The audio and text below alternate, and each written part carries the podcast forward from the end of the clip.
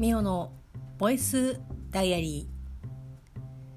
ー。2021年6月の6日日曜日またすけくんと過ごす24時間。アンドですね私の友達が今日お誕生日でした。おめでとうございます。まあ、6月6日というとですね私の印象ではまあオーメンのイメージがすごく強いんですけど。オーメンのねリメイク版の幼少期編のやつを昔 DVD を借りて見てきましたけど続編はなくいや結構面白かったんですけどね。昔のオリジナルのオーメンは、ま、見たことがないんですけどまあなんとなくこう映像というかね画像で見たことはありますけどあれはねちゃんと大人のところまでやってるみたいですけどまあリメイク版のやつね怖かったですね。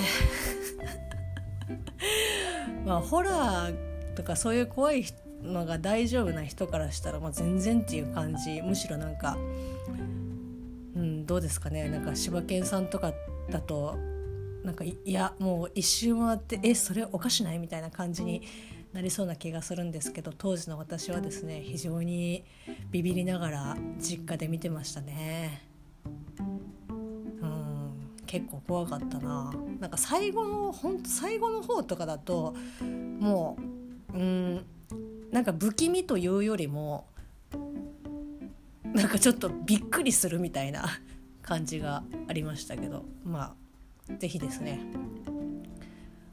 オリジナルの方は私は見てないので何とも言えませんけどリメイク版のですね方面は是非あの見る機会があれば 見てみてください。確か当時ねおすぎさんが確か宣伝やってたのかな？確かやっていた気がします。はい。まあそんなオーメンの話はいいんですけど、まあ、とりあえずですね。今日お誕生日だった友人本当におめでとうございます。ということで、まあ、又助君とですね過ごす24時間なんですけど今日珍しくですね又助君よりも先に起きまして何時ぐらいに起きただろう？あでも8時ちょっと前とかにこう来てでなんとなく、まあ、喉も渇いたっていうのもあってリビングでちょっとうだうだしてっていう感じの、まあ、スタートだったんですけどで、まあ、朝ごはん食べて今日朝ごはんはですねあれベーグルだっけ？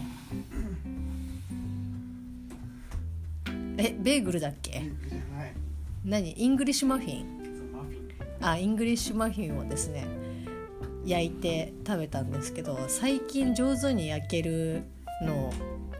マスターしまして。したでしょ？美味しかったでしょ？まああの私のね、まあ、これもちょっと映画の話になっちゃうんですけどシェフ三つ星フードトラック始めましたえアイアンマンのですねハッピー役の方が、えーと、主演でやられているまあ何て言うんですかねフード映画。まあこう親子愛とかもあったりとかするので私はもう本当に定期的に見てる映画なんですけど何だったらこう料理をする時にバックグラウンドミュージックでそのシェフを流しながら料理をするっていうことがあるぐらい、まあ、音楽も結構好きで流してる。流してるとか本編で使われている音楽とかも好きだったりとかして流しながら料理を作るぐらい、まあ、好きなんですけど、まあ、その主人公が朝ごはんにあれは何だろうチーズトーストかな？なんかチーズサンドのこうトーストをトーストっていうかホットサンドを作るんですけど、まあ、そのホットサンドもああいうその挟んで作るやつじゃなくてもう鉄板の上で食パンをバター塗ってこう焼いてってでその焼き目もいい具合でで最後真っ二つにする時にサクッっていうぐらいこうカリカリにやって上があのカリカリに焼かれてる、まあ、ホットサンドなんですけど、まあ、それをね食べるとチーズがとろって出ててあーすごい美味しそうっていう感じなんですけどなんかそれがすごく印象に残っててまあトースターで焼いてもいいんですけどあこれフライパンで、まあ、頑張ればなんかできるんじゃないかなと思って。で結構前にそのバター塗って焼いてとかってやったんですけどまあちょっと火加減とかその焼き具合とかあとはそのパンに対して注意を払う私のこう集中力がこううまい具合に噛み合ってなくて、まあ、結果焦げたんですけどで、まあ、それをまあ学習しまして私もですね35歳あの学習しますよ。学習して、まあ、今回はですね割とそのチーズのや。そのバターも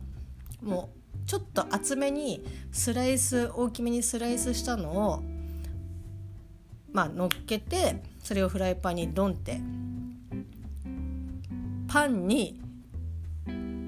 バターを乗っけてそれをよいしょっていう感じでなんかこうお好み焼きひっくり返すみたいな感じでよいしょって言ってフライパンにえっ、と入れるんですけどまあもう火割となんかまあ強めっていうか中火ぐらいですか。でちょっとこうウニウニ回しなフライパンの上の上で回しながらウニウニ回しながらこうじっくりこう焼いていくみたいな感じで。まあ途中ねすぐにあのバターは溶けるのででちょっと様子を見ながらちょっと色カリカリっとついたかなと思ってでもうちょっと焼いてで少し焦げ目がついたらひっくり返してっていう感じで。でもうすでにそのバターがね引いてある状態だった状態なんで裏面もほんのりねバターのこう香りっていうかうまみがこう移って両面ともこうカリカリっとした感じででこう食べるとじゅわっとこうバターが染み出てくるっていういやカロリーのお化けだなっていう感じはしますけど、まあ、それとあとはあのソーセージステーキソーセージと卵をですねスクランブル。あ上です。うん。さっきあの着るものがなかったんで。今卵の話してるんだから邪魔しないでくれる？まあ、卵をスクランブルエッグにして食べたんですけど。あとは昨日ね茹で鶏をやったので茹で鶏を裂いてキャベツも千切りにしたのが残ってたのでそれでキャベツの上千切りの上に茹で鶏を入れて置いてドレッシングかけて食べてみたいな。もう完璧なスタートですね。本当に。朝ごはん美味しかったよね。いや非常にですね。いい朝ごはんを食べれたんですけど、まあ、今思い出しましたけど電子レンジの中にえー、一昨日買ったフライドポテトがまだ残っていてあれは大丈夫なのかなって思いながら ちょっと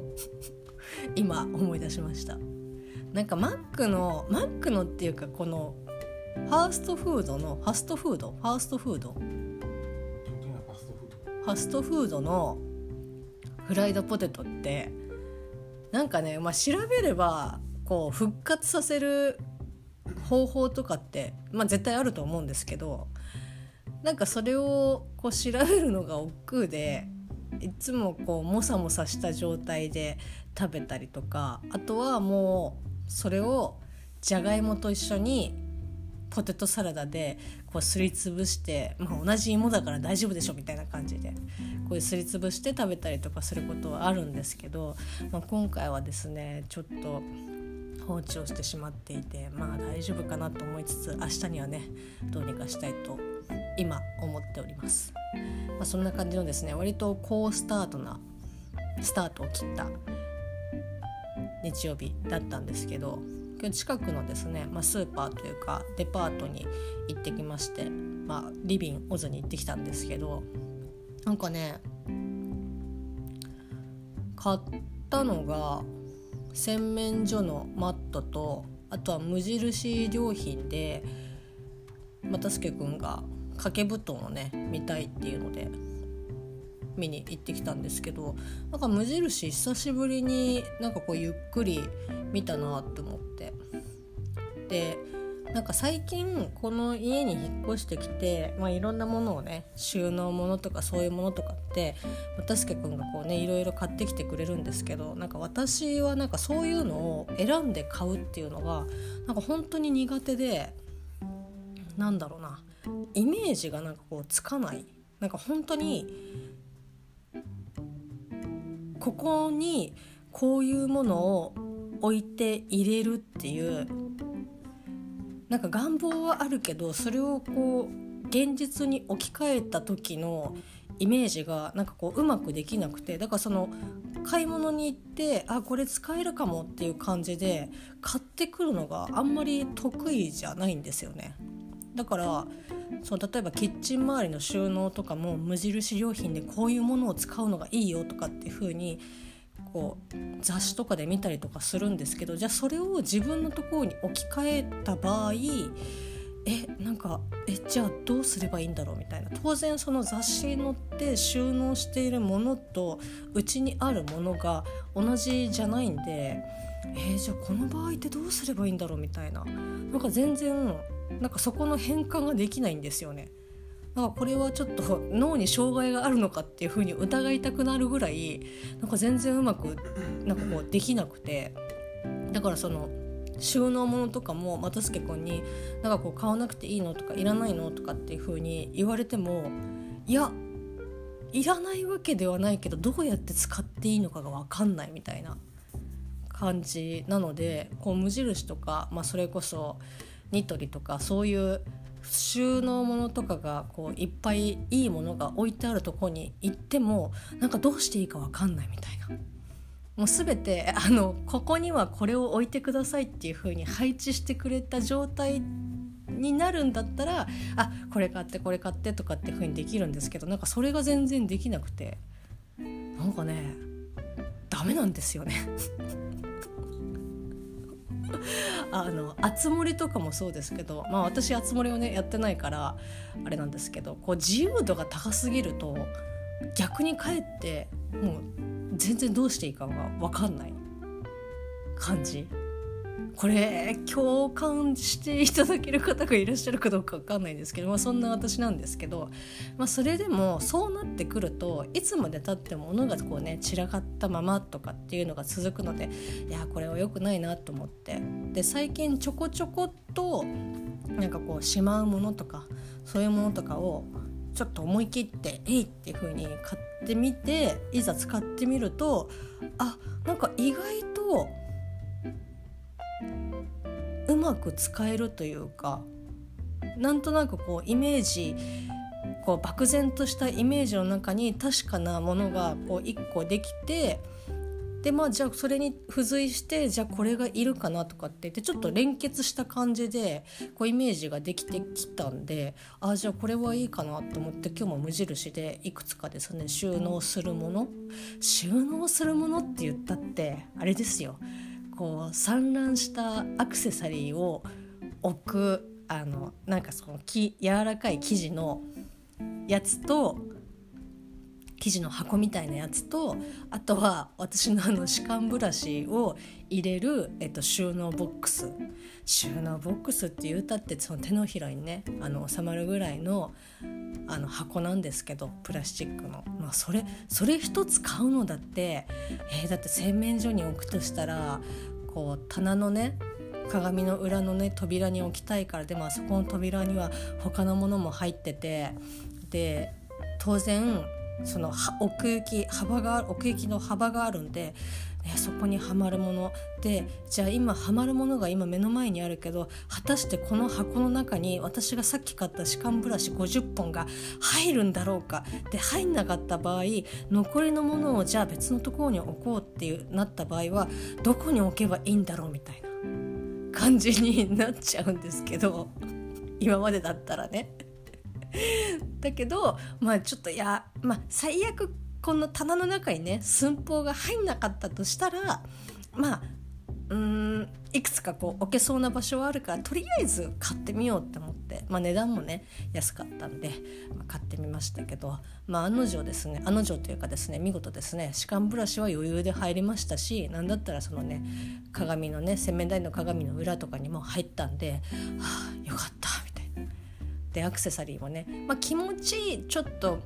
持ってる個数とこう綺麗にね入れた時にあ少しキチキチになったなっていうふうに思ったんであそれだったらまた新しくねあのちょっと大きめのやつを、まあ、もしかしたら余っちゃうかもしれないですけど、まあ、それはそれで買って余裕を持ってねアクセサリーをこうそこに収納すればいいかなと思ってなんかそういった感じで少しずつですね物を整理するっていう整理するものを買うことがえ今日できました。イエーイ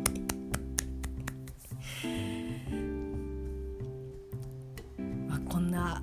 35歳ですけど頑張って生きております。まあ、そんな感じでですねいろいろ買い物したりとかまたすけくんのね帽子を買ったりとか、まあ、私こんなことを言うとあれですけどまあ、ほぼどの帽子でも似合うこう自信があるというか、まあ、似合うんですけどあのねこれも本当に面白いんですけど私の母親ってえー、っと顔がすごいそっくりなんですよ。私が母親に顔がそっくりなんですけど同じ顔なのに本当に母親はお母さんは帽子が似合わなくて。まあかぶり方とかねそういうのもありますけど、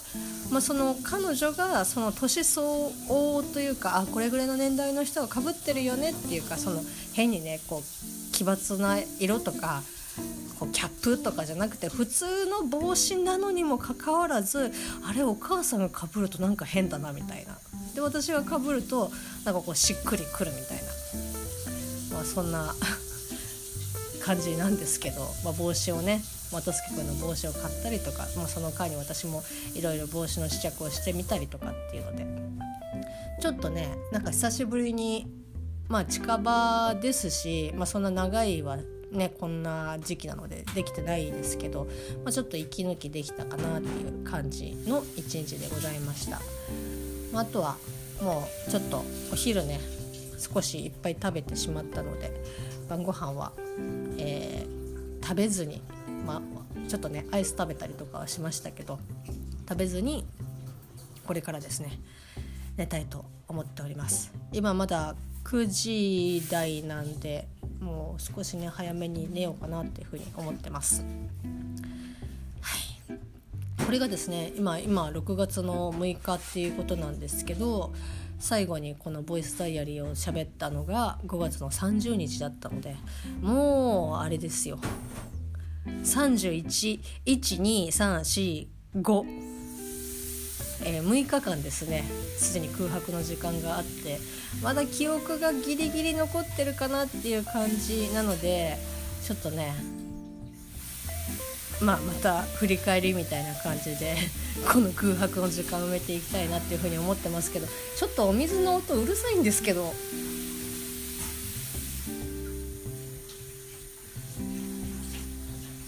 えそれ小さくしてくれてるの？多分小さくしてない気がするな。まあいいや。とりあえずそんな感じの6月の6日お助けくんと過ごす24時間友達の誕生日でした。それではまた明日。